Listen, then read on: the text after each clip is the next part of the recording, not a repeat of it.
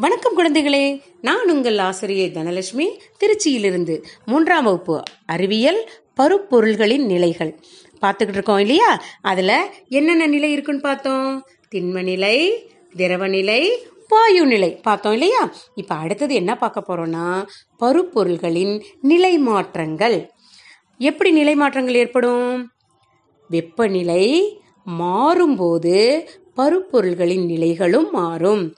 வெப்பப்படுத்தும் போது திண்ம பொருள் திரவமாகவும் திரவப்பொருள் வாயுவாகவும் மாறுகிறது.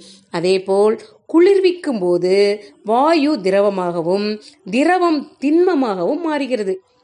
ஒன்றுன்னா இப்போ பார்ப்போமா வாங்க. உருகுதல். திண்ம பொருளை வெப்பப்படுத்தும் போது திரவமாக மாறும்னு சொன்னோம் இல்லையா? அந்த செயலுக்கு என்னன்னு சொன்னோம்? உருகுதல். அதுக்கு எடுத்துக்காட்டு தான் என்னது? பனிக்கட்டி. அது மட்டும் இல்லாமல் வேற என்னெல்லாம் உருகும்? சில நேரங்களில் பாலாடை கட்டிகளை கூட நம்ம என்ன பண்ணலாம்? சூடுபடுத்தும் போது அது திரவமாக மாறும். அடுத்தது வெள்ளம். இதை வந்து சூடுபடுத்தும் போது என்னவாகும்? சூடுபடுத்தும் போது அது எப்படியே உருகும் பார்த்தீங்களா ஆமாம் அதுவும் வெப்பப்படுத்தும் போது உருகும். இப்போ உருகுதல்னா என்னன்னு பார்த்தோம். திண்ம பொருள் வெப்பப்படுத்தும் போது திரவமாக மாறுறதா? என்னது? உருகுதல்.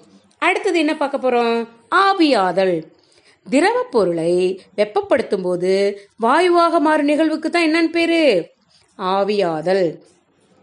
இதை உங்கள் வீட்டில் சுடு தண்ணி வைக்கும்போது பார்த்துருக்கீங்களா? மேலே அப்படியே ஆவியாக போயிட்டே இருக்கும் பாருங்களேன். ஆமாம் அதுதான் என்னது? ஆவியாதல் அப்படின்னு பேர். இப்போ அடுத்தது உறைதல். உறைதல். உறைதல்னா என்ன? திரவ பொருளை குளிர்விக்கும் போது அது திண்ம பொருளாக மாறும் நிகழ்வே. உறைதல் எனப்படும். நீரை உறைப்பானில் வைத்து குளிர்விக்கும் போது பனிக்கட்டியா மாறுது இல்லையா? அதுக்கு பேர் தான் என்னது? உறைதல் அப்படின்னு பேரு. அது அந்த அந்த பாக்ஸ் பாக்ஸாக இருக்கும்லப்பா. அதை எடுத்து ஃப்ரிட்ஜில் வைப்போம்ல. அதுக்கு தான் என்ன பேர்? உரைப்பான் அப்படின்னு பேர். அதை குளிர்சாதன பெட்டியில் வச்சு குளிர்சாதன பெட்டி அதுக்குள்ளே வச்சு அதை வச்சோம்னா என்ன ஆயிரும்? ஐஸ் கட்டியாக மாறும். அடுத்தது பாருங்க சுருங்குதல்.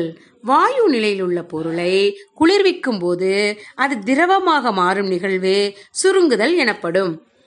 எடுத்துக்காட்டு வந்து மேகங்கள். மேகமெல்லாம் வாயுக்களால் ஆனது தான் ஆனால் அது குளிரும் போது அதாவது குளிர்ந்து தான் அது என்னவா நமக்கு கிடைக்குது? மழையாக கிடைக்குது. இது மட்டும் இல்லாமல் நம்ம வீட்டில் ஒலை வைக்கிற பானையை பார்த்தீங்கன்னா அது வந்து நல்லா கொதிச்சுக்கிட்டு இருக்கும்.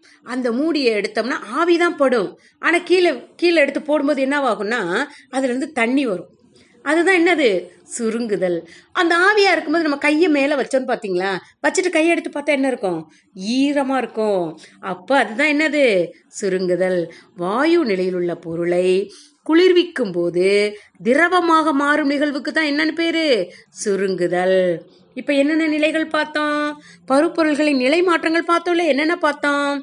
உருகுதல் ஆவியாதல் உறைதல் சுருங்குதல் போன்ற நான்கு நிகழ்வுகளை நாம பார்த்தோம். இப்போ இதுக்கெல்லாம் இந்த நிலை மாற்றங்களுக்கு என்ன காரணம்னு பார்த்தோம்? வெப்பப்படுத்தும் போது இதெல்லாம் மாறுதுன்னு பார்த்தோம். சரியா? இந்த வெப்பப்படுத்தும் போது அதை சேர்ந்த மாதிரி இன்னொன்னையும் நம்ம பார்க்க போகிறோம் என்ன பார்க்க போகிறோன்னா எரிபொருள்கள். எரிபொருள்கள் அப்படின்றத நம்ம இப்போ பார்க்க போகிறோம் சில் ஒரு சில பொருள்களை எரிக்கும் போது அவை அதிக அளவு வெப்பத்தை கொடுக்கும். அதை வெப்பப்படுத்துவதற்கு பயன்படுத்தி கொள்கிறோம். அந்த பொருள்களுக்கு தான் என்ன பேருனா எரிபொருள்கள் அப்படின்னு பேர். புரியுதா? அதாவது சில பொருள்களை எரிக்கும் போது அவை அதிக அளவு வெப்பத்தை கொடுக்கும். அந்த வெப்பத்தை நாம் பயன்படுத்திக்கிறோம். அந்த பயன்படுத்துறதுக்கு தான் என்ன பேர்? எரிபொருள்கள். இந்த எரிபொருள்களும் மூன்று நிலையில் கிடைக்கிது.